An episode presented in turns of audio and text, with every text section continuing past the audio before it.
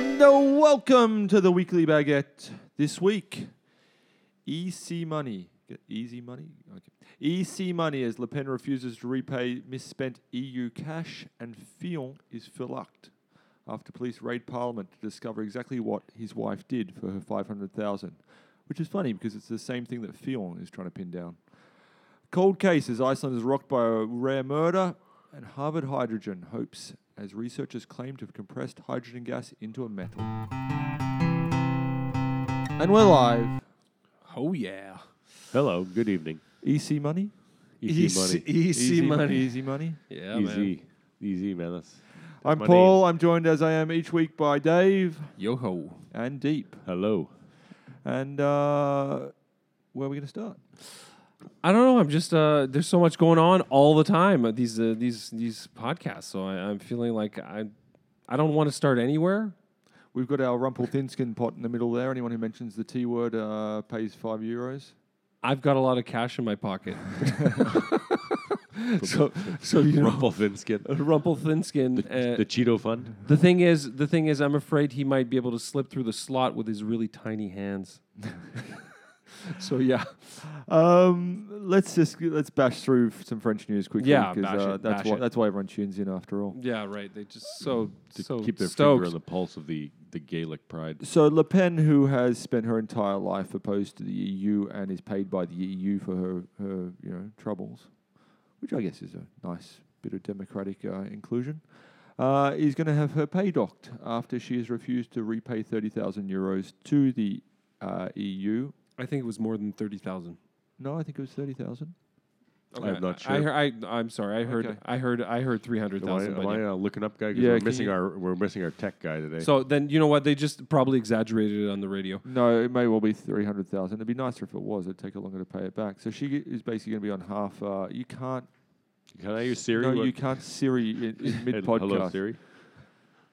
Just type in Le Pen 300,000. Jesus, such professionalism. Oh, this is a beautiful podcast. Anyway, so the point being that however much she potentially misappropriated. I mean, right. She's been done for. She's going to have to pay this money back. And so what they do is they cut her pay by half. So she'll be getting half of her usual 7,000 a month plus expenses. Right, and apparently she tried getting a loan out. 300,000. 300, yeah. So okay. She tried getting a loan out for this 300,000 to pay it back, and the banks refused her. Yeah, well, she's got problems with banks. She can't raise any money in France, and her Russian first Russian bank of the Czech Republic, if I remember correctly. Yeah, that's like. Don't you have an account there? No, not in the Czech Republic, yeah, but I mean, I stayed there for a while. It was so dodgy, it had its banking license stripped in Russia, so she can't get money from them anymore. Yeah. So she's had to borrow money from Daddy. Oh, Dad, they're back together. Financially, they're back together. Financially. Papa, I'm sorry for what I said. Now, could you lend me some $300,000, Dad? Sorry for calling you toxic, but... Don't worry, I'll make you vice president. And so, yeah, so she's... Well, I didn't know that she tried to borrow money to pay it back. Yeah, that's. I mean, you know, you hear shit, and I was listening to a story about it today. And she tried borrowing money to pay it back. Obviously, something's going on if she doesn't have the money to do it, or either it's a facade saying, "Oh, I'm poor, I'm a common folk, and you know, I'm sticking up for the people, and that's why I don't have this money." But so this is money which is basically given to her by the EU to pay for staffers within her work, you know, to support her work within the European Parliament.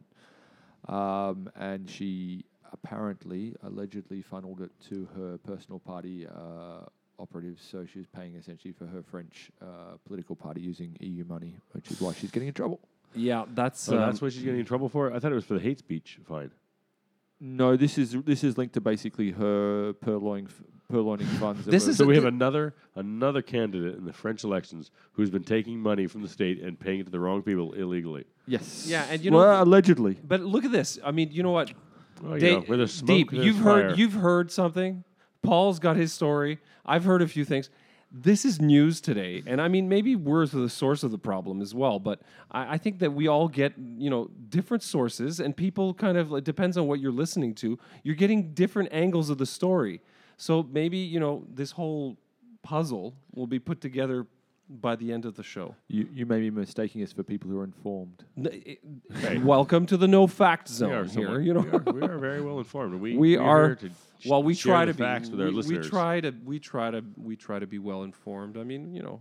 Talking of people who aren't informed, can anyone tell me what Penelope Fionn did for her 500,000? Because the police would like to know. Penelope Fionn is the wife of the Republican candidate, which is the centre-right party in France, who is also currently ahead in the polls for the presidential elections this spring. Yeah, but he's having a bumpy road right now. Oh, boy. He had his wife employed for, a couple of years. 10 years. 10 years. And... paid her 500,000 euros over that period, and this came out because there was... we actually spoke about this briefly last week. It's actually 800 now. Is it 800 now? 800,000. 800,000. Did she get a bonus? She got a bonus somewhere in there. Yeah. And apparently nobody knows. And, they said that she was an assistant, and in the commune that she was... And nobody actually ever saw her. Well, this is the claim by the newspaper reports, is that the office she was meant to be working in, she was rarely there and seemed to have no official role. Yeah, and what's happening is people are coming out with this conspiracy theory right before the elections. I mean, that's my first thought as well when I heard the story. They're trying to bring him down. But then when you see the newspaper that actually investigated, it's Le Canard Enchaîné.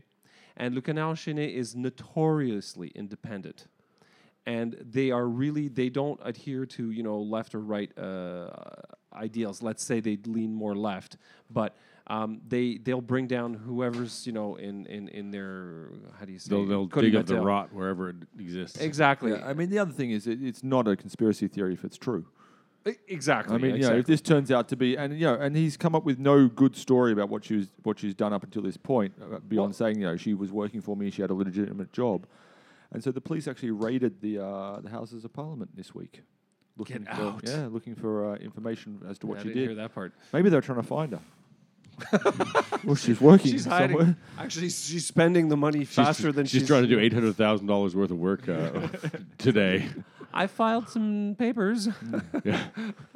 So, I don't... Because it's all a little bit up in the air because France had a primary this year for the first time. And so if Fionn is forced to step down, or if his campaign basically dies because of this scandal, if he's found guilty, then he faces criminal charges. Then I guess it goes to Juppé, who came second in the Republicans. That's right. But then Juppé, something's going to come out on him, and who's going to be coming back? Yeah. Sarkozy! Oh. You can imagine Juppé going, no, look, I was the second choice, I don't want to run, this is a poison chalice, I'm not going to do it. And Sarkozy, I'll do it. Poison chalice. Okay, but you have to understand what I was listening to the journalist, and I'm sorry I don't have the name, I forget. I'm very forgetful of the journalist that was that broke the story, and he was saying that these politicians are from this old guard, and things like this happened where you brought in family members and declared them as assistants and got them paid, and it was kind of like looked at as normal somewhere because. There's a way of doing things, and apparently a lot of politicians do this. Well, it's legal in France. You're allowed to have your family members working for you as long as they're actually working for you. Sure, then. So that's not like the nepotism law in the United States where you can't hire a family member under Trump. Unless you happen to be the president. Oh, sorry. €5 in the middle. €5 in the middle. Sorry. So that's what's happening in France. So I mean, at the moment, the polls have still Fionn on around about 24% to 21 to 24%. They have Le Pen on a pretty solid 24 to 25%, and then Macron, who's an independent. So Le Pen is the far right National Front party leader, and Macron, who is the former finance minister for the government, but was not actually a member of the Socialist Party and is running as an independent. For his own party, which is called En Marche, which is basically let's go sort of thing. Let's walk. En Marche means, go forwards. It means just do it, basically. Let's do it. It's like, Nike. Let's do it. It's Nike. It's Nike. And then, but also Hamon, was it Hamon has won the primary for the French left. Yes. That's right. So that's kind of a big deal, too. So, and he is polling around about 16%. He looks a lot like Robert Patrick from the Terminator 2 movie. I would. Oh, yeah. I don't want to take that guy on. He just fuck you up. You better have a truckload of liquid nitrogen if you're really going to take him down. Yeah, but I don't think he's that evil. I think he's campaigning on some ideas that might gain some speed if Fionn gets knocked out of the race. And anyone voting for Fionn is not voting for Hamon. Anyone voting for Fionn is very, very disappointed right now. And there's a lot of, there's a split down the middle on the opinion of what's going on. And they're willing to vote Macron, Okay, Deep wants a word in here. Hamon's plan to give away the basic living income is going to slow down the French economy faster than a truckload of liquid nitrogen. Is that what you were pointing at your fingers? Yeah. That's what you wanted to get out. And he didn't want to forget it. So don't want to let the moment pass. That was a good one. That was worth waiting for. Thanks. It was. That was amazing. That's what they tuned in for. I guess it's Deep with a truckload of liquid nitrogen freezing people down the road. Talking about frozen people, Iceland. Speaking of frozen people, but actually that's not very good funny segue. Because Iceland recorded a rare murder of a young woman who was killed in Iceland in the capital Reykjavik recently. Really? Iceland is well known for being very, very safe. People will pick you up. You can kind of hitchhike anywhere in the country. Yeah, it's an amazing country. Strangers will pick you up, and women can be walking along the side of the road in the evening or at night, and flag a ride from anybody going by and feel like they're secure in the knowledge that they'll get home safely. Right. Until recently, this woman, young woman, 25 years old, was missing for a couple of weeks, and then her body washed up near a lighthouse. And turned out that police were able to track her down, her movements. She left a bar at 5 in the morning by herself, drunk. And they saw her pass a red car, and they were able to see the license plate in the video. And they were able to track the rental car. It was a rental car, and they were able to track the license plate, figured out there was two sailors who had just left left Reykjavik on a boat. So the Special Forces flew out 70 kilometers out to sea. Really?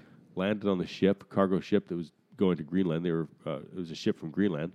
They took command of the ship, turned it around, brought it back to Iceland, to Reykjavik, and arrested two of the sailors. Wow. On suspicion of murder. Jeez. And they were Icelandic nationals? They were Icelandic sailors? They weren't international waters. Greenlandic. They were Greenlandic sailors. There's no such place as Greenland. Greenland. That makes them Danish? No, it makes them Greenlandish. They are Greenland. They are a country, bro. Greenland's not its own country. Yes, it is. It is. Greenland is its own country, and Pluto is not a planet. They used to be part of Denmark, but they've gained their independence. Pluto is now a planet again, by the way. By where? Yeah, it's on and off the classification. It is in New Mexico, but not in the rest of the world. Anyways, continue. So they arrested those guys. They were in international waters. They weren't. Greenland is an autonomous constituent country within the Danish realm between the Arctic, Atlantic, and east of Canada. Thank you. All right. We got that. They're autonomous, bro. No, it's a Danish territory. It's an autonomous Danish territory. Yeah, don't tell that to the Greenlanders, okay? Because they do not... Danish. It's an autonomous Danish territory. So it's a little bit like, they fucking hate the Danish, dude. Like in Australia, we have essentially Arnhem Land. That's an autonomous territory within Australia. Right, okay. Well, I don't think the Greenlanders call themselves Danish. Well, that's only because they got a chip on their shoulder. The woman in Iceland, she was 20 years old. Her name was Birna Brandortia. Sorry about the pronunciation. And there was over 700 volunteers looking for her. Jesus. And they through researching the footage of from security camera footage, they were able to track this her last sort of known movements to this rental car. And two Greenlandic sailors, aged 25 and 30, are being held in. Why does it have to be goddamn sailors? Like, sure, they've been out at sea. They couldn't get any action, but did they have to kill a girl? For crying out loud! What's their story? I don't know what the story is, but apparently one of them, one of these two sailors, had some charges of rape against him in Greenland as well. But there's a couple of interesting things about this article. One is that it kind of rocks Greenland, the sense of security. Right. It's a blow on that sense of security, that sense of community they have there, which is quite unique. Obviously, it's a unique country, and they not Greenland, Iceland, a sense of security, but also the fact that these special ops went out, landed on the boat by helicopter, took command of it, and then turned it around and brought it back to Iceland. That's pretty dramatic. That's a pretty dramatic. They must have been still in waters in the Icelandic waters. I think that they don't give a fuck. They're special forces. There's laws, man. There's laws on the special forces. Special forces couldn't, for example, fly into a sovereign country. Let's call it Pakistan. And basically, shoot up a house full of people and. Wait, they did that. Dude, yes, that never happened. I think it did. I think that they made a movie about it. I think that's one the people are admitting to. Yeah. Well, yeah, okay, so they went and they turned that boat around. I want to know the story though. Why? What was, was she resisting? What happened? Was there a struggle? Was there a struggle? Who knows? Who the fuck knows? Maybe they just raped her and killed her. I don't know. Maybe they didn't. Maybe they had something some weird freaked out. Dave, I don't know. I think what you mean is the two sailors were resisting arrest on board the boat. No, I'm talking about the what happened in the... Did they say anything? Was there a story that came out? I think they've been pretty... this investigation is ongoing, and I think they're being they're keeping the details quite close. They're not letting them out because they don't want to affect the investigation, and also, if these sailors, are maybe freed, for example, they don't want to be blurting all the details out so that another suspect might have more, details or... they'd be able to, mess up the story and I don't know the whole investigation. So is Iceland? I mean, I've never been to Iceland. I wanted to. Fantastic. Is it known for being a particularly incredibly safe? Because I mean, all the other lands around it, like Finland, is known for basically just drunken, domestic violence. Hello to all of our Finnish listeners, by the way. Iceland and Finland are that close together. Norway, I think Norway, Sweden, and probably Finland, too. I think if you look at the statistics, I think that probably the homicide rates are very low in those countries. Yeah. And attacks against women are probably very, very rare, relatively speaking. No, they've had a massive surge in the last few years. No, they have, especially Sweden, but that's a totally different ball of wax. Right. I don't think there's a lot of migrants moving from Syria to Iceland. Probably not right away. They're like, we came to work in your olive oil fields. Iceland's amazing. There's no trees. Yeah. It's just a crazy country. There's no trees. It's just moss. It's very green, though, isn't it? Oh, it's super green. This is the thing. This is the reason that Greenland was named Greenland, because the Danish basically wanted people to move out there. And so they, as a marketing campaign, they misnamed it because Iceland is quite green, and Greenland is pure ice. So the Danish, in order to get people to move out there, this is a true story, named it Greenland as essentially a marketing campaign. Go to Greenland. Go to Greenland. Iceland is it's an amazing and amazing. I swam in the lake there, sulfur lakes, and it's really like you travel the mountains and the waterfalls and the glaciers and.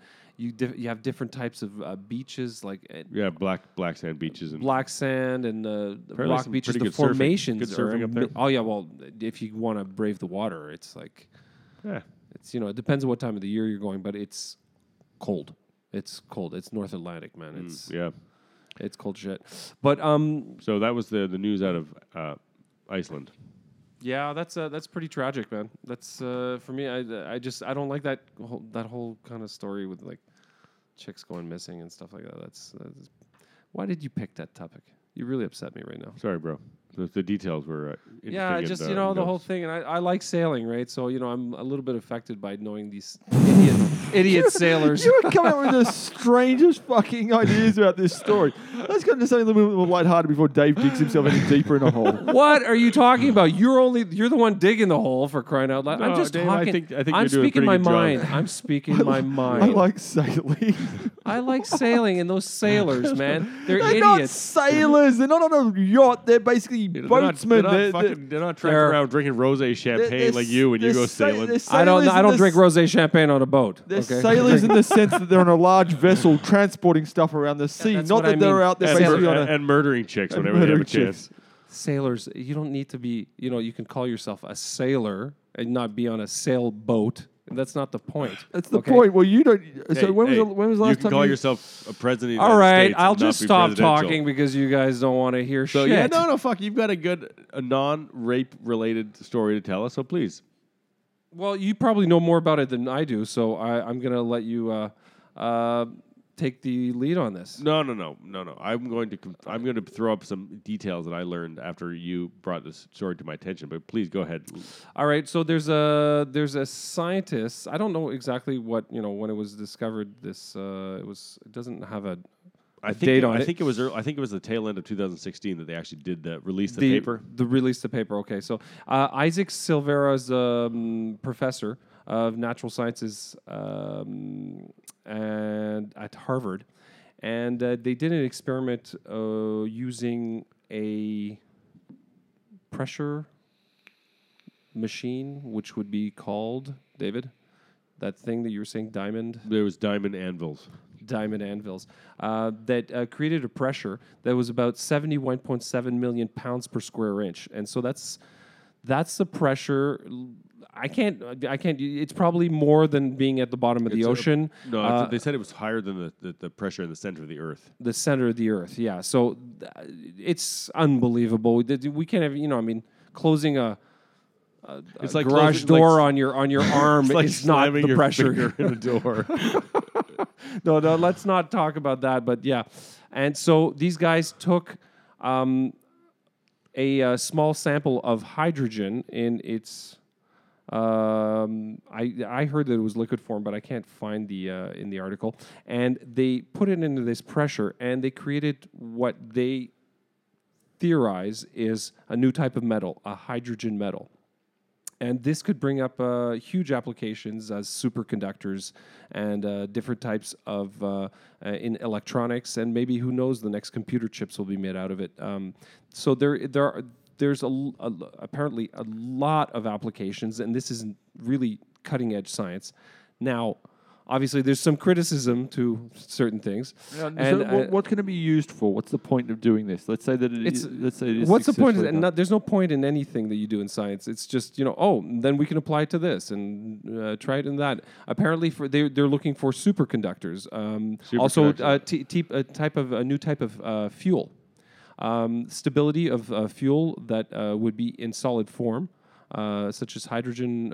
Hydrogen fuel would be less volatile on a rocket. Yeah. Rocket fuel. They have solid rocket fuel, but it's still extremely volatile in its solid, which is an ice type form or liquid type form. Now, doing it with a metal of this type, I don't know how the applications would. So does anyone understand how you create a metal out of a clear gas? Well, he said they started with liquid hydrogen. Okay, how you create... So hydrogen in its natural state is a gas. So you compress it, you get it to a liquid. You compress that, you get to essentially a solid, an ice form. I don't understand how something that isn't a metal becomes a metal. Well, hydrogen is in the metallic side of the periodic table. It is a metal. Oh. So it's it sits over on the left with lithium and sodium. Those are all metals. Those are considered metals as opposed to the right side, which is non-metals. Sodium's on the right. I misspoke. Sodium's on the right. Your helium, your argons, your oxygen. Carbon. I'm learning something. So there are gaseous metals in the universe. Well, this is probably, and I haven't looked into this enough, and I'm not a chemist, but I do know that on the periodic table, the metals are on the left, and hydrogen sits on the left, at the top of the periodic table, because it's one proton and one electron. But it's probably considered a metal because it has metallic properties in its makeup. It's got a readily available. It's got a readily available electron. It depends on the state. That's why it's an interesting. No, it doesn't depend on the state because it's got a gaseous form. It's got a liquid form. Sure. And now it's got a solid form, meaning like solid. It now is so when you compress it enough, it becomes a metal. Yeah. Sodium is on the left, by the way. Sodium's on the left. Yeah, I misspoke. But and there's lithium. And what's the one directly? So sodium. So it goes hydrogen, lithium, sodium, potassium. Rubidium. Oh, right. Chlorine is on the right. Cesium and francium. Is that in here? Is that close to where we are? Francium, the effeminate metal. That's it. Listen, we really don't know what we're talking about, but I found it really interesting. That's not true. Oh, Dave, the Deep knows what he's talking about. But no, I saw it was very interesting, and you know, I think it's an important idea or an important step. But they're saying that the criticism that has come out about this experiment is that it's very hard to be sure if this two or three atoms that they put together are A, stable in that form. Sure. Could you crush them down to metal and then remove the pressure and have it remain as metal? Or B, what are they looking at? You know, they're saying that they may have just been aluminum oxide that is like a kind of a corrosion that tends to coat diamond under high pressure, and can also be very shiny. And apparently, according to the paper and what I read about the article was that the scientists who were doing the experiment identified it as a metal because it was shiny, and that seems not to be a very that seems to be not to be the most scientific way of identifying things. That's my level of science. Well, in layman's terms, maybe when it's shiny, it's metallic. To do the research, the scientists crushed tiny bits of hydrogen beneath diamond anvils, exerting more pressure on it than is found at the center of the Earth. Small steps have been made through the work, but no researchers have been able to show off the shiny metal would be expected to be seen. So it's not really clear, I think, if this has been a success. It's probably a big step forward, showing that there's a potentiality. Well, it's a step in understanding the different states of hydrogen and understanding what this is one. It's a one matter, like, meaning it's hydrogen. What can they do to other types of gases and other types of elements on the periodic table with this kind of pressure? And what can you discover? And so it's only the beginning of something that maybe a few years down the road we're going to start creating new elements and new materials. Well, they're doing that already. They're actually creating. They've found that in certain experiments they can create very, very short-lived new elements. Basically, yeah, but that's sort of the other end of the periodic table where they're creating these massive atoms that are predicted by the periodic table, but are very, very unstable in in conditions on Earth. Right. Maybe in the vacuum of space, that would be a different story. Who knows? I mean, well, according to going back to this hydrogen metal, according to one of the scientists involved, Isaac Silvera, said that when looking through a microscope at the sample, it looked to be shiny, and so you can only believe it is a metal. Okay, yeah. I mean, this is not exactly. It's not like he's created a fucking I-beam out of hydrogen, and he's milling it on a CNC machine. I'm going to give the guy the benefit of the doubt. He created this machine with a few other. I think when you have what's the expression when you have a remarkable achievement, you need remarkable proof. You need if you're going to if you're going to suggest. Sure, they're working on it. And this is the scientific ideal as well. Essentially you propose something, you present a proof, and then it's the job of all other scientists to basically try and tear you down and thus prove your proof. Yeah.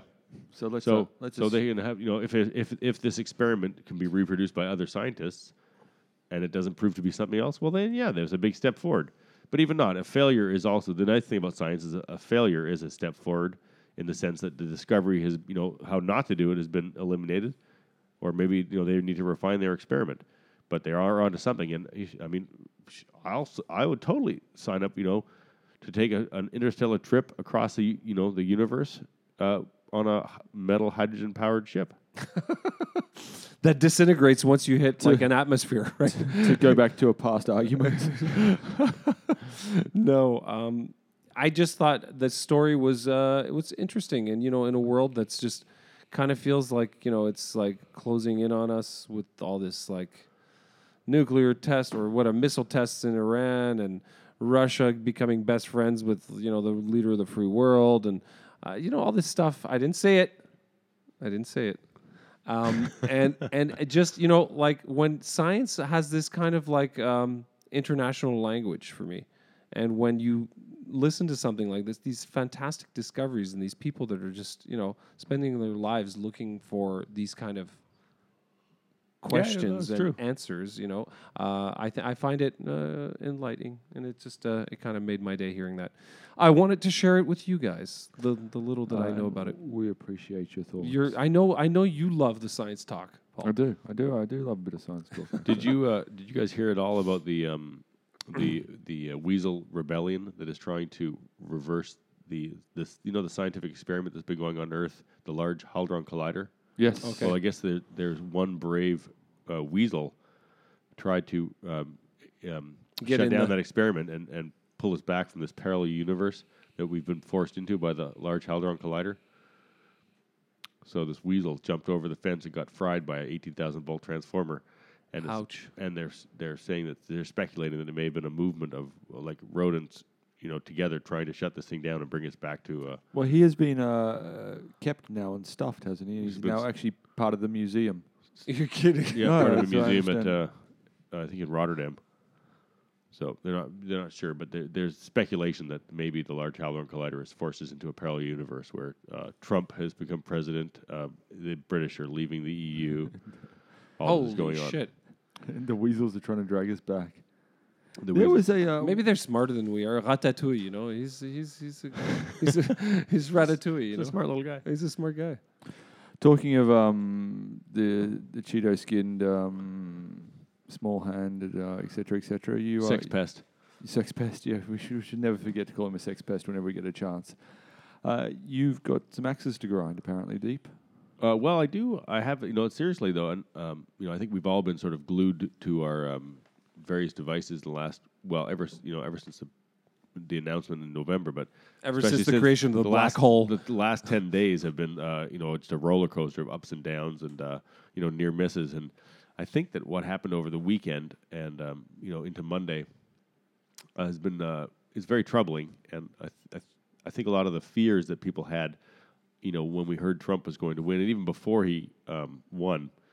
And just the idea that Trump may have a shot at becoming president, we're starting to see those kind of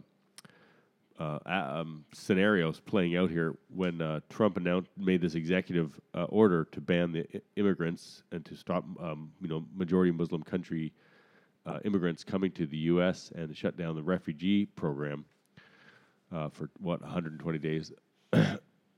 Not so much the details of that ban, but what happened in response to the from the Justice Department. In response to the ban, and whether or not it was legal, whether or not it was defendable in court, and how it was rolled out. But the fact that the decision by the acting Attorney General Sally Yates not to defend the immigration ban, and the subsequent and immediate firing of Yates by the White House are the exact type of event which we feared from a Trump presidency. I think when people were, wondering what was going to happen in the future, and whether Trump was going to be a good president or he's going to be a bad president or things were going to be unstable, this is exactly the kind of thing that we were afraid of. Yeah, I think he's just creating it. He's treating it like some big TV show. It's like he's trying to get ratings or something like that. He's weird the way he presents things. I feel like everything is just for the camera, and he's got a strange appeal to it. It's a very this is firing. That's so dramatic. It is very dramatic. This is bizarre, but and certainly strange behavior for a president. Don't get me wrong, but it's perfectly normal for Trump because it's what he knows. He ran his campaign on the spectacle, and he seems to be running his presidency on the spectacle. There's no other way to...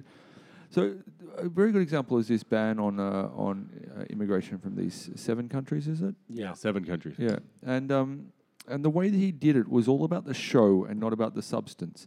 And I don't support it. I think that it's wrong-headed, and I think that it's misguided. But when you hear the explanation of it from essentially a rational point of view, it becomes somewhat understandable, even if you disagree with it, which is that essentially these countries have, and this is taken from Sean Spicer, so take it with a grain of salt. I don't believe that this is fundamentally the motivation behind it, but it is an explanation that makes some sense at least, which is that the countries are either failed states, in the case of the Yemen or Syria or Iraq, or they're essentially states that are hostile to the U.S. historically, so Iran and then Somalia, which is obviously a failed state as well, to a very large extent. I think Libya was on the list too. Libya is another very troubled, very troubled country. There's no government. There's no government. There is, but it's not a functioning government. It doesn't control the territory. They're not in charge of their entire territory. Yeah. And so the argument was that we are not getting the cooperation in terms of being able to screen people from these countries. We're not basically, they're not working with our systems. They're not basically allowing us to screen people in the way that other countries allow us to screen people. And this is the reason why other states which terrorists have actually come from, Saudi Arabia, et cetera, because they are working with the US authorities to help screen people before they get on flights. And the idea is, look, these people are arriving, they've been given visas in their home country, but there's no way to verify the information they're giving to apply for these visas. Well, the US and the embassies in their countries are the ones given the visas. Yeah, but they're claiming that essentially they don't have the depth and veracity of checks in terms of the papers that they're receiving to apply to these visas, to be able to confidently issue these visas. Now, I'm not saying I support the policy. I do think it's wrong-headed. I think it's dangerous, and I think you can screen in other ways. And you, to me. But the point being, my real point being that what he did was he created a made-for-TV moment where he basically jumped on this thing and said, look what I'm doing, bam. Yeah. And then they went about explaining it, which is completely the opposite way to the way the government tends to work, which is you present an argument for doing something, you debate it, and then you actually go ahead with the law. Yeah, that's exactly right. Yeah, but he wants to be this take-charge man of action, though. But it's not so much the details of the ban, whether it was an immigrant ban or it was putting a new pipeline in or whatever it was. To me, the issue is where he gets opposition from another branch of the government, and the immediate reaction is to fire the person in the way. That is not something that should happen in a democratic country. These are the actions of something you expect that in a Latin American country or a country with a post-Soviet sphere where an oligarch is ruling the country and he wipes out the opposition. In all large, stable countries, democracy is founded on the idea that the rule of law rests higher than the man or any one individual. Just because Trump's in power doesn't mean he can rewrite every law and whitewash everything and start changing things to serve his base and to serve his ideals and his ideology. He has to work within the conventions of the country. And as soon as we lose that idea, and as soon as we lose that ideal, we start to lose the fabric of freedom and the fabric of the democracy, and this needs to be protected. And it's a defining moment when a lot of these are essentially gentleman's handshake type agreements. I mean, I don't think that anyone's accusing Trump of actually breaking a law at this stage, potentially beyond separation of his. His business from his own. No, but there's a way of being presidential. There's a way of being presidential. It's about being presidential, but it's like this idea of releasing tax returns. I mean, this is outrageous that he hasn't released his tax returns, but he's not obliged to. No, but fair enough. But the fact that he released this ban without the proper consideration and without the right. Instructions on how to enforce it. Yeah, but meant that the Justice Department was conflicted on how they would defend it. Yeah, I know. Unfortunately, he announced that he was going to do it during his campaign, a total ban on Muslims entering the country. Sure. So in regards to saying it's not a Muslim ban, it's a country ban, sorry, come on, let's take it the way it really is. Whatever, the details don't matter. It doesn't matter what Muslim ban, they fucking completely forgot the fact that there was people in the air when they brought out the information. There's green card holders. Yeah, the first guy who got stuck in JFK Airport was the guy who was served as an interpreter for the U.S. Army. He's a U.S. military veteran for all intents and purposes, and he's the first one who gets stuffed by this rule. That's not the point. The point is that Trump gets in power, he gets opposition, and then his first reaction is to brand the person who's defying his rule as a betrayer of the people. Those are very, very dangerous words. Yeah. Because it's not a very long step between betrayal and treason. Yeah. Let me play, and I completely agree with you. His wording in firing the acting deputy whatever she was. Acting Attorney General. Acting Attorney General. Were disturbing, where he called her, where she said she'd betrayed, etc., etc. You know, you can couch that much, much more politically, much more conciliatory, that word. You could, you could say it nicer, like. Yeah, you could say but if I'm going to play devil's advocate on this, I would also say for essentially 8 years under Obama, people rallied because government was doing nothing, because essentially the Republicans were blocking Obama's every single move and on and on from there. And people got sick of the stasis and the do-nothing Washington. Brought about by the... Yeah, brought about by the Republicans. At least 50% by the Republicans. Certainly, certainly. Yeah, I would say a good 50%, a solid 50%. I think the people were sick of it. And I think that essentially a little bit more forcefulness by one or other party during, whether it had been during Obama's period in power or under Trump, is probably going to be pretty widely appreciated by a large section of the electorate. Obviously, in Trump's case, the people who voted for him. But for example, I was shocked to see there was a poll by a fairly well-regarded pollster. I can't remember the name of them, but I remember there was someone that I knew, basically, who said that Trump's ban on the immigrants from these countries actually had majority support in this poll. It was about 54%. It wasn't massive. But I was surprised. I mean, I was surprised because I'm so opposed to it, but I was also surprised because, this is a policy that actually is appreciated amongst the wider populace. Again, there are aspects of the idea that in France we have a huge problem with the Muslim populations in the country. In the UK, they have a problem. Obviously we've been affected by the actions of a few bad Muslims. Yeah, but the pressure on the population as a whole to deal with it is making it very difficult for French people or for populations in Europe in general to openly accept Muslim populations into their country, into their cultures. And it's becoming a problem. This, the way that Trump dealt with it is, well, maybe it's not the best way, okay? Let's be honest. He rolled it out overnight. There was no consideration to how it was going to work properly. But to me, the fact that when he gets opposition, he fires the people who are opposing him, sure, is totally undemocratic. Those, okay, and those are cornerstones of freedom, liberty, and democracy in the U.S., which is the most powerful democracy in the country. Usually what will happen, and I do believe what will happen in a case like this where he doesn't agree with the Attorney General, he'll, in a private conversation, say, okay, well, I expect your resignation, and I will be appointing somebody in your place. She was there anyways as a bridge between his next appointment, which is Jeff Sessions. Sessions is the new Attorney General.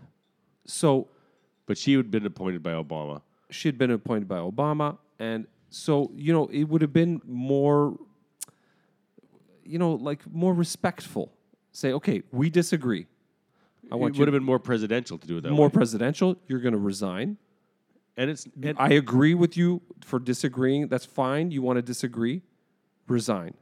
And it's also her job. It's also her job under the Constitution to oppose the president when she believes what he's doing is wrong. And she's got her mandate. And those are her job. Those are part of the checks and balances which form the backbone of the U.S. political system. Yeah, totally. There's it's supposed to. They're supposed to have a nonpartisan view on certain things, and not everybody be on one side. No, but the system's set up so that the political arguments, or the the left or right, sort of don't affect the strength of the foundation of the system. Yeah, it's that yes minister idea where you have essentially the technocrats in government who live above the politics of it. They basically do their jobs, and they're charged with specific roles, and her role obviously is to apply the law as she understands it, and having applied the law as she understands it, she was booted. But and she had a pretty good. I mean, the letter was posted. Her letter to her departments, where she disseminated her plan for not defending the ban. The letter was released on the New York Times website. You could read it. And she had very good arguments for why she didn't believe it could be enforced, at least the parts, you know, that were unenforceable from her point of view. Mm. So, you know, I think that already Trump's, he's so unconventional, his way of leading and the way he's assembled his cabinet are so unconventional. We have to be very, very cautious and very, very aware of anything that, you know, is steps beyond. Well, I mean, you know, line. But I think the precedent was set already before Trump got into power by the Republican Party itself, the GOP, and Obama nominated what's her name, Judge Merrick Garland to the Supreme Court. Okay, and that was a year ago, but the Republicans blocked this nomination by not showing up or not coming, not they having. They completely avoided. They usurped their responsibility, granted under the Constitution, to do their fucking jobs. Exactly, because they didn't like doing it. No, because it's they did not want Obama to elect a Supreme Court judge that would be leaning left when it's 4-4 so right political. Now. It is 4-4 right now. And Scalia was the fifth. He was voting. He was the tiebreaker on the Republican side. Exactly. No matter what, they weren't going to let Obama pick another guy. It's bullshit. It was fucking bullshit. They were not doing their jobs. Well, all of those fucking senators should be rounded up and booted out of Congress. I agree. And you know what's going to happen? And I think this is the way that things are leaning. The best case scenario for Trump at this point is that it's the large part of the electorate in 2 years when they have the midterms, they're going to fucking rise up en masse. Even the ones who hated Hillary and didn't want to vote for Hillary, they're all going to come out. They're all going to come out of the woodwork, and they're going to annihilate the GOP. Well, they have to gerrymander the same way the GOP spent the last 8 years gerrymandering the districts, and the Democratic Party has to fight fire with fire, and it stop taking the moral high ground and play the dirty little games that the Republicans do. That's unfortunate. That's the truth. The other thing that has been they've been Paul talking doesn't about agree. A lot. No, Paul doesn't agree. No, I don't actually agree. I think that Trump is the democratically nominated president. I don't agree with virtually anything he stands for, but he did actually win the election. And I think that to basically become this dysfunctional partisan government that can do nothing, and it swung one way with the Republicans when they basically blocked an awful lot of what Obama wanted to do. Now it'll swing the other way with the Democrats doing everything. I mean, they've just said that they're not going to turn up to vote on Trump's cabinet appointments because they can't block it. But constitutionally, someone has to basically represent the opposition party. So they're just going to boycott the decisions. Wow. So that's low politics. That's okay. You're right. It's blocking. You want to talk? There's a difference between politics and democracy. And this is playing politics, and what they're doing is they're blocking democracy. No, I agree, but the GOP has been more guilty of it, or just as guilty of it, on the other side. And you know, when I say that all the senators in the Congress, all these fucking congressmen and these senators who have no term limits, who have nothing to you know, nothing to lose. Yeah, exactly. No, they get their retirement, they get their health care paid for life. They should all have term limits. They should all be in there for maximum 8 years. They should all lose their, you know, retirement if they get kicked out for anything. They should if they're going to block Obamacare, they should all lose their health care too. Fuck it, these politicians get so much. Yeah, but they make a lot of money. And you see the average wage of like before you become a senator, and when you hit like 10 years in Senate, they become millionaires. These guys, and from what? From what? Making money off the government? No, it's called insider trading, man.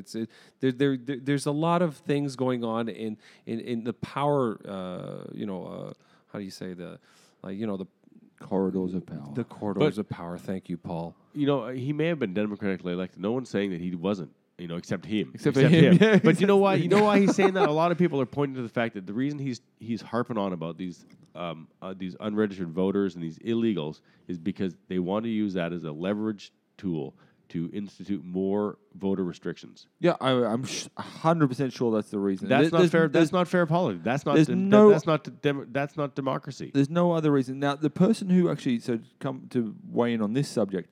So he's called for this investigation based on this research done by whatever person it was. I can't remember the name of the study. The author of the study has said in statements, he says he's misreading what I was actually saying. He's manipulating it for his own means. They're saying that, you know, people are registered in two districts. Well, what happens is the US is a very fluid country. Sure. People move states and they don't basically call, you know, like most of us, we're imperfect humans. When we get to a new state, we might register to vote.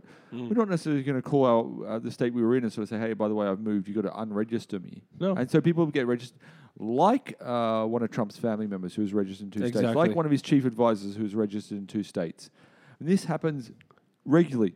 But it doesn't mean there's any voter fraud going on. There's an awful lot of so-called non-Americans who are basically registered to vote. Well, it turns out that this study found out that essentially people were misfilling out the form because it was an online form and they were basically ticking boxes that they shouldn't have ticked because you're filling out an excruciatingly dull online survey. You just go, yes, yes, yes, yes, yes, yes, yes, yes, yes. And when they called up to check whether these things actually happened, they said, so you're not an American citizen? You go, yeah, I am. Oh, well, you said you weren't. And invariably in this study, they discovered that people who had ticked not American. It was just the next yes box that they could possibly tick to get through the form.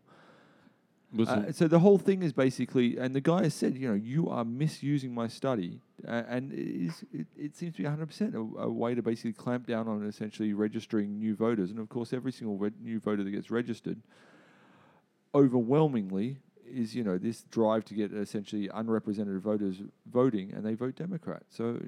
Yeah, you're gonna mostly have the younger population that's entering the, you know, the age to vote that's going to vote Democrat. And unrepresented populations, Latinos, underrepresented populations, Latinos, you know, African Americans, et cetera, et cetera. Asian, and you know, I mean, I've no doubt, and that's what I think is happening with Trump's shock and awe policy. I think he's doing two things. I think that one, he's basically. He's feeding red meat to his supporters who saw him as the do something guy. Yeah, and so I'm in there, I'm doing something. And each time he fires somebody who gets in the way, good, because, you know, I'm talking as a Trump supporter now, good, because they were going to block you doing what you needed to do. So, you know, this is going to play well with his base.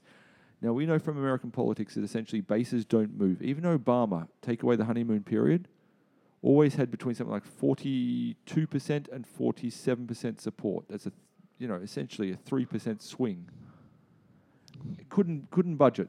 Right. And Trump knows that he's unpopular. He knows that his base is his base. He's the least popular president to ever take the reins. There's no one else to come along, basically. There's no swing voters, you know, no Democrat-leaning swing voters going to go, oh, actually, he's okay. So he might as well throw meat to his supporters. And beyond that, he's just flooding the entire world with so much news that eventually people are going to go, oh, fuck, what's he done now? They already are. They already are. But, again... And then he'll be able to slide through the stuff that's essentially that's truly insidious. That's what I'm saying is that the whole point I'm making is that you have to be very careful because he's going to try and remove every block there is to the you know the corporate interest and the corruption and the nepotism that is the hallmarks of his presidency to get his way. And when he gets opposition. He's just going to pull them out. He's going to fire them. You know, there's a guy, I'd like to find it, but there's a guy who launched a treasure hunt to find all of Trump's holdings in the United States and the world. And it's an open source treasure hunt. And basically, he's asking for people to dig in and search and send their info. Oh, and this eventually is going to... But again, you know, even if it was illegal... There's nobody trying to enforce it, and it's so vaguely legal or not legal. It doesn't really fucking make any difference. Yeah, Dick Cheney illegally remained in control of his seat on the board of Halliburton. Yeah. Even though the Senate committee told him he had to let it go, he said, "Fuck it, I'm keeping it." He said he didn't give a shit. He said, "You know what? I'm here because of those guys. I'm here to make money." And when they said, you have to let that go, Mr. Cheney. You can't be in the vice president and be on the board of Halliburton. He said, "Yes, I can. I just did it." And so you think Trump's going to do any fucking different? Do you have no conscience, Mr. Vice President? Let me check. No. As it turns out, no. Apparently, I don't have a heartbeat either. But you know, the Pope the Pope, Dick Cheney, and like Bob Dylan are all against this immigrant ban, and Trump's on the other side of it. So wait, Dick Cheney is against the immigrant ban? Yeah. Ban? Dick Cheney came out and made a statement saying this immigrant ban is totally un-American. Yeah, he has managed to unite an awful, you know, he's managed to piss off essentially the old guard, Muslims, Jews, and the Pope in 1 week. I mean, that's good going. I mean, if you can bring those three religions together, then maybe he's actually uniting the world bit by bit. That's what that's what they said about the 600,000 women get out in March. They said Trump did more for female health and female fitness than Michelle in 8 years. Michelle Obama. Did you see? I mean, that was another incredible thing. Is that and this speaks very deeply of his insecurity. Of his motivation potentially, or the insidious nature of his campaign and his supporters, is he managed to have introduce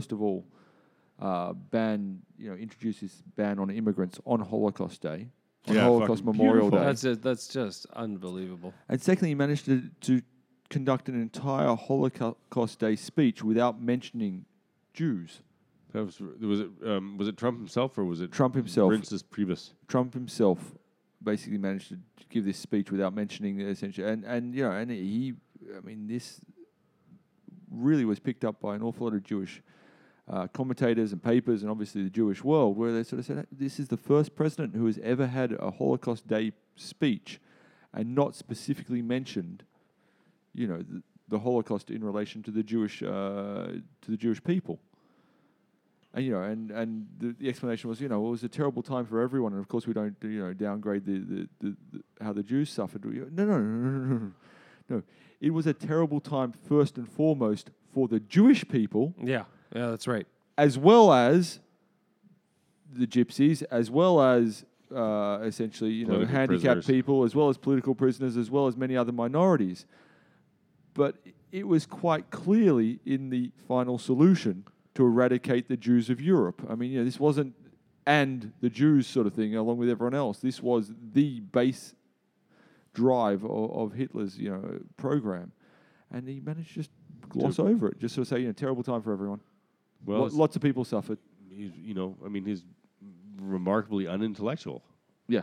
I saw a picture, I don't know if it was a true picture or not, but I saw a photograph of Obama's bookshelf in the White House after Trump's taken over. Yeah. There's like a huge bookcase, beautiful thing in some big hall in the White House, and it's empty now because Obama took all his books when he left. And the only fucking books up on one shelf are books by Trump, about Trump. It's like six books, That's it. Believe it. Yeah, so. We can go on for hours on this guy. And you know what the thing is? He's going to keep going. He's going to shock us, I think, more than, in the next couple weeks. But I think it's going to tail off in the sense of once he's going to hit this kind of I think he's going to hit a plateau fast. The guy's on a burnout path, man. Yeah, I agree. At least I'm trying to feel like optimistic about this, but I think he can't please everyone all the time. And he's going to start pissing the people off that he needs. And eventually it's going to backfire on him. And I'm feeling that he can't keep going like this. It just... Well, I've started following an awful lot of right-leaning news sources just to basically, get another view. Just to understand, just to have some sort of sense of, how other people are interpreting the news. Because Who are you? Like, what's your poison? About? Yeah. Fox News. Talking about the Foxes. I get a couple of newsletters now, and don't say Alex Jones. No, there's one called the Washington Inquirer, I think it is, which I get, and they were very pro-Trump leading into the election, and they and now they've started going, I mean, now an awful lot of their commentaries, just keep your eye on the ball. Stop being distracted. What is this about your crowds? What is this about, fake news? What is this about? Just, you've got a job to do. Now do it and be presidential about it. And you can see there's a Fox on Sunday where basically, I can't remember the guy's name. He's one of the guys who hosted one of the debates. Just tore into essentially... one of Reince Priebus. Oh, Reince Priebus. Oh, yeah. Okay. It's important to note that Reince Priebus, he came from Lithuania. His His grandparents escaped World War II as immigrants and came over on a boat and were allowed into the U.S. as immigrants. What was it? One of the signs in the women's anti-immigration order march was Trump would have no wives if it wasn't for immigration. Oh, yeah. That's right. Melania. Oh, God. Anyway. I wonder if she's going to be a first lady that Have you seen the hashtag Free Melania? Thing, which is brilliant. I quite like that.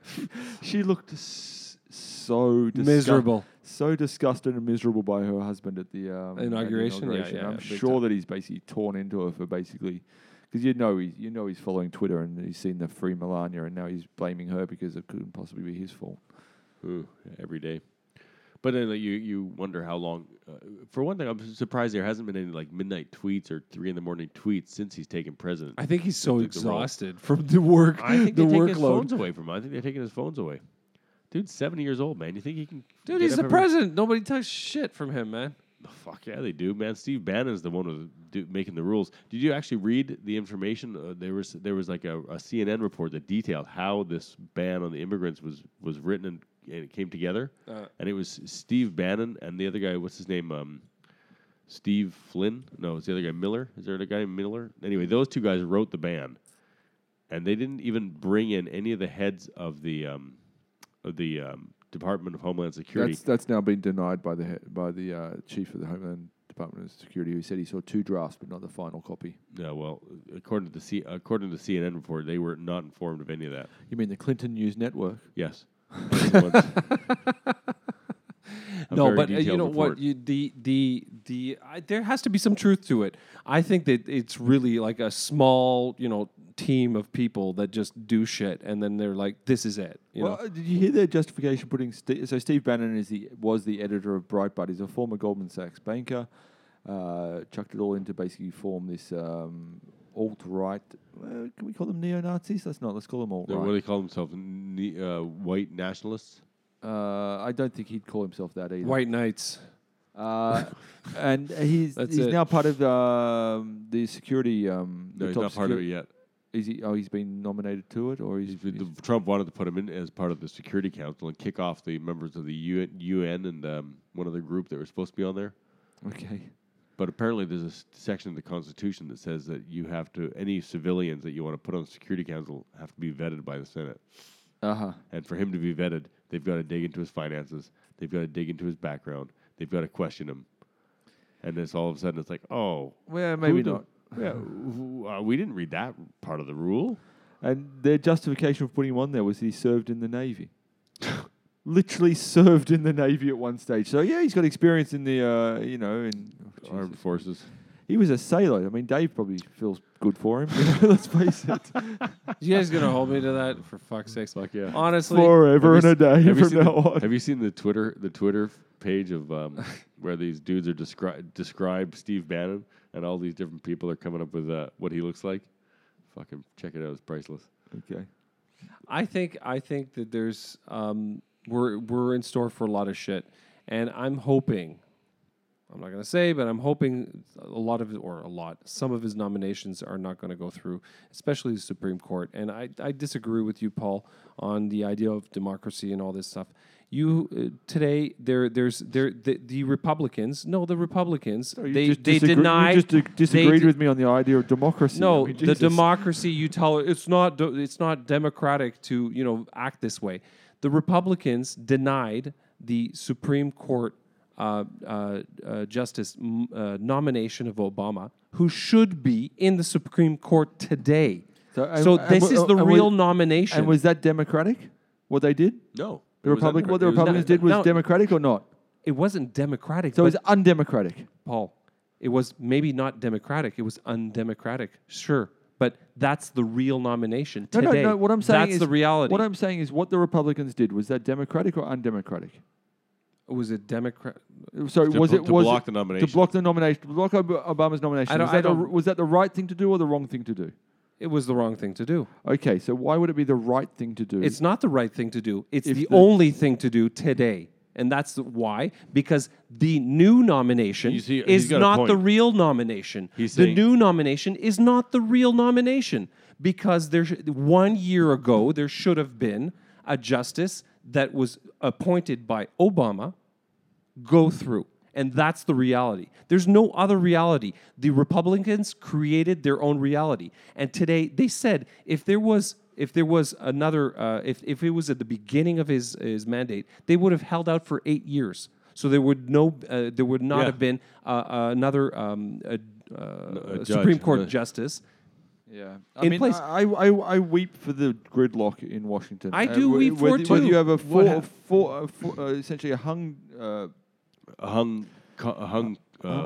jury, whatever they you call them when you get a bunch. Well, the thing is that there's no more acts of consensus building, no more crossing the aisle. It's completely out the window now. It is strictly down to party lines. It's an absolute fucking war. But the Republicans, what they did is they created partisanship in the Supreme Court, the only level of government that is supposed to be not unpartisan, but it's not supposed to have the appointment should not be a partisanship, like completely partisan. There should be an agreement that each sitting president, when they have a chance to nominate a Supreme Court justice, that's when it happens. And they totally denied Obama's nomination. I agree. That was completely undemocratic. They should have all been. They should have been fucking fired then for not doing their jobs. This new one is he's 49 years old. He's going to be here for 50 fucking years. No, there's another two that are over 80. So don't worry, you could end up with a fairly drastically Republican Supreme Court before Trump gets out. Yeah, but, you know, as to quote the great Martin Luther King. Darkness can't drive out darkness. Only love can do that, Dave. Oh, God. It's time to love. It's time to love across the aisle. Was he actually speaking today when he said it? Here, read this, okay? He did say that only love can do that, Dave. Now bend over. Read this. Read this, okay? Dave kept going, oh, the darkness. La sagesse chinoise. Too light. Make it darker.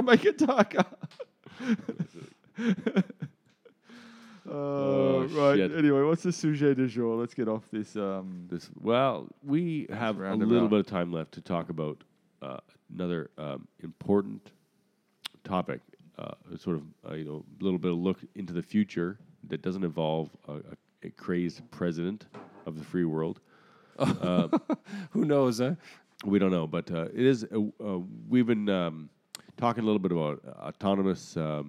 Automation, robots, and how it's going to affect the future. But there's one thing that is really like sort of cutting edge that's really on everyone's minds these days is autonomous cars and how it can affect the car ownership and the way we get around in general and how it's going to work out. So, a lot of right now, a lot of focus is on companies like Uber, Google, what's the other joint Lyft? Yeah, sure. All these companies that are just kind of looking... Tesla, that are all building and focusing in their R&D dollars on building self-driving cars. And whether we have self-driving cars next year or they're available in 10 years, it's going to make a major shift when they finally arrive. That's going to be like... for me, it's always... I compare a lot of things to this, but it's going to be like the digital camera to the analog camera. It's going to revolutionize the way we transport ourselves. And the thing is, we talked about it briefly in a few other episodes. And people won't own cars anymore. They're going to just hire cars that are automated. You will have a service industry that's going to be completely hauled over. Such as truck driving. So there's the pros and the cons to this. And the way I see it, it's going to obviously maybe facilitate our lives in transport, but it's going to create a vacuum in the jobs department that a lot of people today work in these kind of things. Truck drivers, taxi drivers, ambulance drivers, just driving in general. You know, if you buy fewer cars because you're going to rent or you're going to just call a service that you know is going to drive you and it's going to be cheaper because there's no salary to pay, exactly right. Then it's going to change the way we function. And how is that going to affect our society? I mean, that's an important question in that type of automation. Well, I think too it kind of affects our culture too. Like, you know, when I grew up, you know, compared to today, and maybe it's just part of getting older, but I think also the concept of ownership and the passion and the pride of ownership of a car has changed. Sure. You know, just in 20 years. But before that, even, you know, obviously in the 60s, the 50s, the 60s, 70s, people looked to car ownership as a hallmark of success.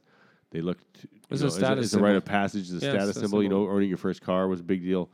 And there's been a lot of talk in the last, say, 2 or 3 years, ever since since the global financial crisis, where millennials weren't able to afford cars and they had no option to buy them. They didn't have jobs. They didn't necessarily need a car. And ownership of cars dropped off among millennials. And that short-term trend has turned around in the last few years as millennials have gotten older, but as also as their financial position has improved, they've been buying up more cars. And now in the U.S., they're selling record number of cars again, but still as a percentage of ownership, it's going down, and also the age at which people get a license is going down. Mm. But you can imagine a future where if you buy a self-driving car, the need to, if it's completely autonomous and it can be summoned by a cell phone app, if you buy now in today's mode of transport, you buy your car, you have it resting in front of your house. You know, at 8 a.m. you jump in your car, you drive, do your commute, you park it at your office, and it stays there all day long as an asset that does very little for you, doesn't earn you any income, and it's depreciating while it's sitting there. But if it can be summoned and you can rent it out to anybody who needs it, you know, and there's enough. It's like the Uber of, you know, your own car. Yeah, just Uber, put your car to work. Put your car to work. It's an asset that's sitting there, you know, wasting away. Basically, you know, it's slowly getting older. It's getting, you know, it's wearing out. And if you can put it to work for you, it'll pay for itself. And then there's, you know, 20, 30 other people who'll be able to use it during the day, the course of a day or a course of a week, who won't need their own car. So suddenly you'd have far fewer cars that would be on the road almost constantly, completely autonomous. You would, you know, if you wanted to, you could imagine there's an app where you basically do like an Airbnb for your car. Mm. If you say, I need to get some money and I need to have as many drives as possible today, as many, you know, renters. So I'm going to go with 3-star renters. Don't care what they fucking do in my car. I'll rent it out and make money. Or you got a nice car and you want to protect it. So you say, I only want to have 5-star renters who are going to borrow it, you know, and look after it and treat it nicely. Yeah. Because they're all 5-star. They've been rated by the other people that have serviced them. So, you know, you do it that way. But at the end of the day, those cars are going to be working 24 hours a day because, you know, that card only has to be there for you for the half an hour you need in the morning and half an hour at night. Do you think that's going to... I mean, I can't imagine that's going to be the future of it, though, is that... No, that could be down the road, but... if I can just finish my thought. Sorry. Is that I don't think there'll be any private ownership of cars at all. It'll be a service industry. There'll be fleet owners who will be renting cars, and you won't have a car at all. Essentially, you'll have... membership of 2 or 3 fleets, which you'll pay a fee for each year, and then potentially per hire or just a flat rate. You know, it'll become the same way as we use music now. You know, it'll be a service that you basically use when you need it, and you pay a flat fee for the entire year. Yeah, I think personal car ownership. I think we're talking a long way down the road, though. I don't know. I don't know how far it is. Things go so fast, though. Things change fast. People and they change in unexpected ways, and it can happen rapidly. You know, like for example, the Airbnb thing, where you're buying a house, and then the thing with the Airbnb is an example of where that idea kind of falls down. Is the people who have capital enough to buy, like in New York City, for example, right? They had a big problem because Airbnb is supposed to be this sharing economy thing where everybody who has a home can rent it out and make some money on the side with it. But what happened was that anybody who had access to capital was able to buy up 4 or 5 apartments and start using Airbnb to rent them out. And then it didn't become sharing economy. It became the people who had capital could, you know, make more money, and the people who didn't have money found that there was nothing left to rent because everybody was buying them up and renting them short term to make it. This is something that's happening in France as well. I saw an article on essentially the populations in the first and second arrondissement, which have dived in recent years, and the mayor of Paris, Anne Hidalgo, yeah, Spanish woman, has blamed, has pointed the finger at Airbnb, sort of saying, well, you know, people, it's as lively as it ever was, but now it's short-term renters. Yeah, they've got a war with Airbnb right now. Yeah. They're trying to get them out of the center of Paris. What's the problem with the first and second arrondissement? The grocery stores are closed? No, it's super central to Paris, and so essentially what you're ending up with is people who are, you don't have people living in these apartments. They're just rented on short-term basis to tourists. So and it's much more profitable. Well, sure, yeah, of course it's profitable. There's two problems. There's one is that essentially Airbnb is quite profitable, and secondly, the idea of renting long-term in Paris is not very attractive because it's very difficult to get your apartment back. Yeah, sure. And so, the idea of renting, that's why an awful lot of people in Paris will rent furnished apartments, because then you can actually close the lease off relatively quickly, whereas if you rent an empty apartment on a long-term basis, as one of the people around this table knows, eventually you can't get kicked out, and you can hold on to this thing for literally decades, and then it's rent capped, and so you can't get market rates for it either eventually, because the market beats your 2% per annum increase or whatever it is. Yeah, sure. It's like 2.2 or 2.5 or something like that. Well, you can see how these unexpected scenarios play out when you start changing the way that people use the technology or they use the product, whether it's a house in an apartment in Paris or, the Vancouver's got the same problems in the real estate. Or you start looking at the way people own and use cars. Whether or not people own their own car and want to rent it, informally through a handheld, your phone and an app, or you want to just everybody just borrows their cars from Ford or from Nissan. These are the other ideas that are coming around now. Is that car companies are trying to position themselves to transition from a car company to a transportation or a mobility company, because places like Nissan, and I think they're in partnership with Renault here in France, are trying to figure out, okay, how are people going to use cars in the future? I think it's a bit of a fool's game, though, because it's so easy. You could create a business strategy for 10, 15 years down the future and try to predict what people are going to do, but it'll fall flat on its face when people don't do what you expect. Yeah. And then, you spent billions of dollars on a development that goes into a brick wall. I mean, car companies aren't sure. I'm looking at an article here now by a very good journalist who writes for The Street called Paul. The best journalist. Called Paul Whitfield, actually. How good is he? He's unbelievable. He's got stories on sailors. It's amazing. He lifted an entire article off a BP annual survey, which basically looks to predict the future, and BP is predicting that the number of cars on the roads will double over the next 2 decades to 1.8 billion. 1.2 billion of which will be owned in non-OECD countries. So essentially you've got... And in that way, cars are going to become a little bit like cigarettes, in so much as you would expect in essentially developed countries these trends that you've been speaking about to be the most developed, and car ownership to basically... if not fall, at the very least, the rate of growth to decline. Whereas you've got an awful lot of countries which are essentially arriving at a point where they are moving from, I spent some time in Vietnam, and everyone drove scooters. Yep. And now Vietnam has serious problems because essentially what used to be, enormous rivers of scooters is becoming, much smaller rivers of cars, because you fit a lot less cars into the same road space, basically. And as people are getting wealthier, that car is a status symbol. It's very much exactly the U.S., Australia, Canada of the 1970s or 80s, where the car was what made you a successful person. And so this you know, and much like cigarettes, it was a status symbol. Sure, their entire growth moved from essentially Western societies to basically developing countries, because people started to wise up in developing countries, and they're a little bit behind, unfortunately. And you know, and the idea of smoking a Marlboro in Vietnam was luxury, whereas the idea of smoking a Marlboro in France was still just cancer. Mm. So. Well, one of the interesting things, though, that they spoke about as well, and which I think will speak an awful lot to the potential development of, you know, these sorts of services where you have cars flowing freely around the street, is the idea of the growth of electric cars. And I think this is actually quite important, in so much as it's much easier to regulate. You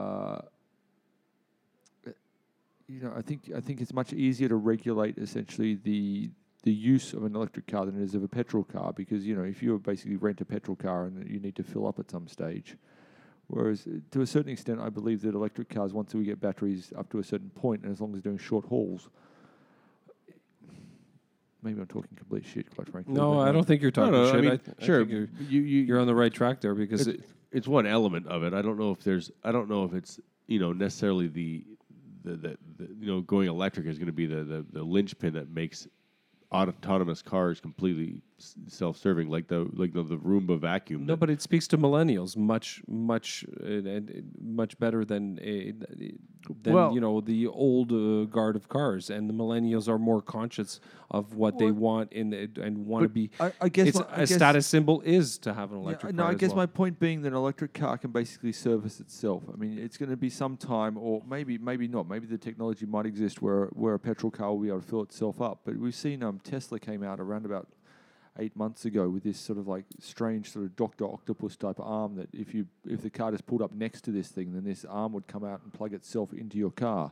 And that's a totally complicated way of doing it. They don't need to do it that way. Like those little Roomba vacuums that you can buy, the robot vacuums, it has a docking station. Yeah, it just goes over and plugs itself and drives up, and there's two contacts on the front of it and two contacts on the car, and boom. It charges itself. That's all you need. It doesn't have to be some fucking robotic arm that you know. Well, have you seen the Tesla charging cord? Yeah, it's on the side of the taillights. And every single electric car is different. But I am surprised. Like, even, you know, you go down to Paris now and, you know, kind of wander around and look at the cars. There are a lot of electric cars, or people who are using more right now. It's the plug-in hybrids. So they've got the gas motor for the range, and then they've got the electric car. You know, they're purely electric. You can get around just on the electric side in of things. The city. But there are a lot of those people around, and that's kind of what I was saying about how, you know, it might change. It might not change tomorrow, but it'll change fast when it does. People are ready. The market's ready. Even if the U.S. or not the U.S. but the regulators are behind, or there's, you know, not the push, not the regulation saying you have to drive electric. People want to drive cleaner cars. They don't want to feel guilty when they're driving around. Yeah, but it's also about being now with the now. Well, that's what I mean. But it's not just, you know, like I. Yeah, but nobody lusts after a fucking less efficient or a more efficient car. It's not like no one's going to go, oh, you know. Last but when you BMW, make that more efficient car sexy and just good looking, but it's very hard to do that. Like if you know, like BMW's flagship car with is like whatever 5-liter V8. And you're going to go, oh, well, we've stopped making that because it's fuel inefficient, and we have the 3-liter putt-putt with the, you know, it can barely get out of its own way. But boy, howdy, it just sips the gas. That's not a flagship car. That's not a car that people are going to want after. So it becomes now the whole marketing has to change, because you can't make people open their wallets for something that's not powerful, not sexy, doesn't have the roar of the V8, you know? You have to, you know, you have to find a better way to package it. But these things are. This is again to draw a comparison with cigarettes. I mean, there can be a generational change where essentially having a, you know, it used to be that smoking a cigarette was cool. I mean, it literally did. I mean, it literally was one of the cooler things you could do, was to have a cigarette. Basically, you know. All the Formula One cars were essentially racing cigarette packets. All the movie actors smoked, etc. And I wonder whether our kids will grow up thinking that people who are forced to smoke are somehow disabled. You know, they've got a character flaw. Well, yeah, but in the same way that you might see someone driving around in their V8, you know, Holden or whatever else, and sort of go, oh, God, you're just a turd. Yeah, but, you know, unfortunately, you know, with all the bans on smoking, just to get, you know, sidebar on this, all the bans on smoking and, you know, the no smoking in restaurants and public spaces and all that stuff, there's still the same amount of people smoking as there was 10 years ago. Oh, no, so that's not true. That's simply not true. That's so 100% true. Well, but that's a wide statistic. Are you talking about globally? Yesterday, Dave? Was day for day, 10 years in France since they banned smoking in restaurants. And apart from the fact that smokers say they prefer being in a restaurant where, you know, you're not getting the secondhand smoke. Sure. Even smokers say that. Yeah, your hangover is much less than it used to be. The drop-off rate of smokers hasn't spiked down. It's actually France. In France, well, I'm speaking for. Well, France, I just want to clarify which statistic you're speaking of. And it is. It's shocking, and they're even with the assault on all the not that I don't want to change the subject, but you were just on that one thing, and I think that you can't compare the two, right? So, well, Paul's looking for the statistics right now. But going back to the idea that cars are going to change, one of the other things that I feel, and it seems to me, is that ownership, cars have become so homogenized and such a commodity that whether you buy a Nissan or you buy a Ford or you buy a Volkswagen or whatever it is you want to buy, whichever brand you end up choosing, they're all so fucking similar, and not necessarily in a bad way. They're so reliable. They go, you know, 2, 3, 4, 5 years without needing to go to the mechanic. You don't need to worry about them, and they're also, you know, ubiquitous. They got the stereo, they got everything you need, and they don't break. You know, they've all got power windows. There's very, very little to differentiate one car from another. In the old days, you know, one car had a better stereo, one car this. Nowadays, you get in, you got your iPhone, you plug in your you Bluetooth, or you plug in your phone to the thing. Right. Who fucking cares what sound system it is? Yeah, but that's because there was a war. Japanese cars and you know, Asian cars, like Japanese cars, really took an advantage of the American market. And it started. Post World War II with actually German cars coming with the small Volkswagens coming to America, and the American market was actually hurting because of these small cars. Yeah, and but they didn't offer a similar product. What happened was Germany was rebuilding, and they didn't have a huge. The agriculture took a massive hit, and the German government. Was getting a huge influx of American chicken. And there's a thing called the chicken tax, and it's really interesting to statistics, and it's going to come back to vehicles. The thing called the chicken tax, and they taxed the American chicken because the local farmers were just getting outpriced by this influx of American undercut. And so what happened is America basically. Taxed import cars, and they called it the chicken tax on the imported cars, Volkswagens, coming from Germany.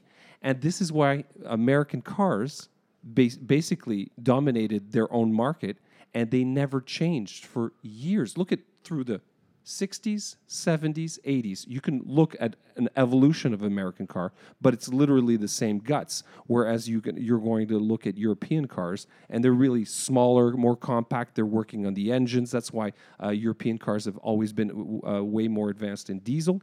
And this competition and this tax formation created this gap in the American evolution of cars, and today you're going to have the same problem.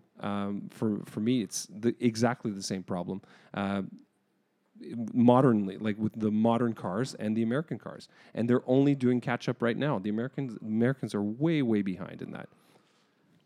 Well, you know, I mean, we don't live in the U.S., and it's hard to compare what's going on with the U.S. car market to what we experience here in France. But I think that for the most part, whether you're getting into a Mercedes or you're getting into sort of a bottom of the range, even a Kia, like in North America, you see a lot more Kias. Yeah, Kias. That's what everybody fucking drives those things, man. Nobody would. That's Korean. I know it's Korean, but it's a very cheap Korean car, even compared to like a Mazda or. But the Americans have had trouble catching up to all these imports. But everyone drives those things. Yeah. But the point I'm trying to make, though, is that whether you drive a Kia or a Mercedes, all of the options that you really need to make a car comfortable are totally available in a mid-range Kia or a mid-range Honda. Yep. Power windows, electric seats, heated seats, all the necessary gauges, and a decent stereo. That's all you fucking need, right? The car drives fine. You want to spend a little bit extra. Now car companies are going out of their way, the top of the range, trying to tack on bullshit features that are totally useless and make the car unreliable because the electronics are become unreliable. But you jump in a car and drive away, so it doesn't matter what you drive. So it doesn't create any passion or any pride in ownership. You buy it. It's a commodity. It doesn't matter. You don't even know which car it is. Yeah. You can't tell because they're all the same. And then you drive it. It's true. I mean, you used to buy a car. There was a time within our lifetimes, and some of us are older than others, but no, it's true. Within your two grandpas' lifetimes, I remember that you used to buy a car based on reliability. Yeah, that's gone. That doesn't matter anymore. Every car works for essentially 20 to 30 years now if you can be bothered to hold on to it for that long. The biggest thing you might consider now is customer service. The customer service of one company over another is maybe something where you kind of focus in terms of maintenance and reliability. Well, can I change the subject slightly, still on the same subject, but just change the focus? How is automation of cars going to affect us? So if you're talking about essentially, your family driving around. I mean, the most obvious thing for me is, and this is something which may actually move against this idea of less cars on the road with automation, is that if I can send my kids to school in my car without driving them there, I'm not going to catch a bus anymore. A bus? Yeah. What's a bus? Who's going to catch the bus? Well, so let's say that my son will be going to school by bus for basically the entirety of his life. If at some point I get a car that I can program, look, take my son to school, sure, drop him off, that's the end of the bus. Yeah, but you have to also say that everybody's got access to these kind of vehicles. There's still a whole swath of the population that doesn't have money to spend on that. The end of the bus for everyone. It's the end of the bus for me. Sure. I mean, you mean it's the end of the bus for your son? My son, yes. Because if basically I can get him, if I can stick him in a car, know that it's going to drive there safely, more safely than I could drive him there, and he doesn't have to be standing out. I can basically be 10 minutes late to catch the bus, or 10 minutes late for what it would have to be to catch the bus. I can just stick him in my own car and say, "Oh, off you go." Then I mean that's going to be it's a good point. I hadn't really considered that, but that's a good question, like almost an ethical question. Would you buy a car, or even like let's say you just call up a car on your phone? That there's an app, you dial it in, tell I need a car here, it comes to your house. Would you stick your kids in the car and let them drive to school or wherever, fucking dance lessons, whatever, without a driver? Yes. In a second. Yeah, no, because I mean, what are you going to do? Well, that's automation, right? At the moment, you trust someone who you don't know, who is a fallible human being, the bus driver, to drive your children to school with 30 screaming kids distracting him or her as they drive along, basically, amongst a bunch of other drivers, who also don't know quite what they're distracted, doing. Yeah, sure. If I can stick them in a car that has essentially, far lower accident rates because it's computerized, and realizing there could be an accident, but also accepting that there can be an accident on a bus or on a train or whatever else. Well, this takes us back to Terminator 2 then. So do you think that Arnold Schwarzenegger would have been the perfect dad for John Connor? Because he never was going to hit him. He would never yell at him. He would do everything he could to protect him. I mean, really, that's what you're talking about. No, that's because he would have spoiled him. Okay. That's the problem. You've got to be able to shout at them at least. I mean, hitting's probably a step too far. Well, but especially when I think my chicken tax was better than that. Yeah. No, I think that there's so many changes coming up, and self-driving cars, driving your family. Think about it. At a certain point, you don't go shopping anymore. You order your shopping online. You send your car out to pick it up. It's already that way. You send out your own car to pick it up. You don't have to be home at a certain time to pick up your shopping from the delivery service. You just basically send your car out, drives through the drive-through. Whoever's there loads it in, probably some robot by now. Fuck yeah, automated robot. And basically your car drives back with your shopping. And in the meantime, you've been, I don't know, playing the latest virtual reality porn game. No, you're right, though, because you're working from home. Your productivity doesn't change. You do your shopping. It comes to your house. You do your shopping list on your phone or on your computer. It's all delivered to you. Your car goes Amazon drone. No, but it's true because, if you think about the time you spend grocery shopping, because I do that now where I order the groceries online. And then you drive. And we drive up there, and then they just put them in the back of the car. It's, you know, depending on how big of a shop you want to do, that's like an hour of your time. And that's a free service. They don't charge you any extra for that service. And it saves you an hour, right? Yeah, but you have your list already programmed on. It's already programmed, yeah. Sure, but that's, you know, you got to go through and pick through it. It takes you maybe half an hour. But you know what? If you've got a few kids at home or whatever, and you can't afford to leave the house, but you can do your shopping while you're kind of like got one eyeball on the kids and one eyeball on the computer, and then you do the shopping, and then you pick it up. You know, you set it up for a convenient schedule for you. It saves you an hour of your day. So in that hour, you can be doing whatever it is you need to do that, you know, you wouldn't be able to do if you were shopping. Sure.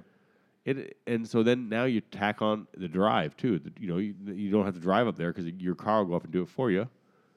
You know, it's all automated and it's all collated so that when your car knows, oh, you've made an appointment with the grocery store, so we'll go, it'll leave, you know.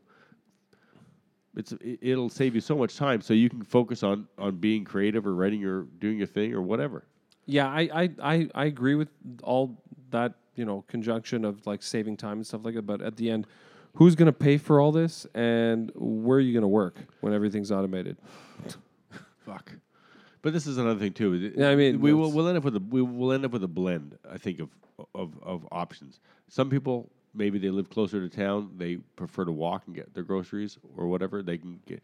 And other people live further out of town, and they want to drive. They want to have a self-driving car. And other people again will live maybe in a rural area. That they, you know, the self-driving cars just aren't equipped to deal with the roads in that area, and they have to drive themselves. You know, so you'll either have you'll be part of a car service that's operated by Ford or Uber or whatever. I think it was Uber actually who just recently came out today or yesterday and said they made an agreement with Mercedes to develop cars, you know, self-driving cars specifically for Uber. So there's. Can you imagine we're going to come to a point in the future where essentially the only you know, two people driving are essentially people who can't afford a self-driving car or real enthusiasts? Yeah. No, it's true. They'll be boxed in by self-driving cars. You can't go anywhere. That would be exactly how you describe someone on a horse. Yeah. Yeah.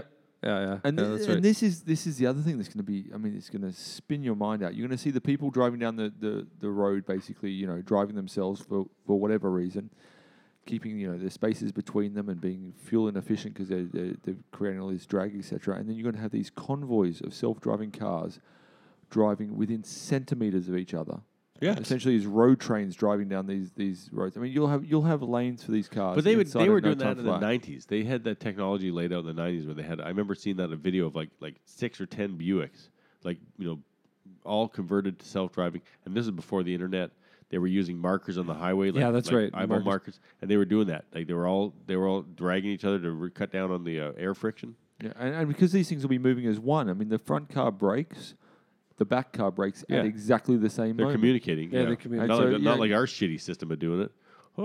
I did a report. I did a report in the 90s on mail rooms and the automatic robots that deliver mails to companies on the same floor. So they've got these kind of invisible lines painted on the floor, and the robots follows that line and stops in front of every office, and people come out and pick up their mail.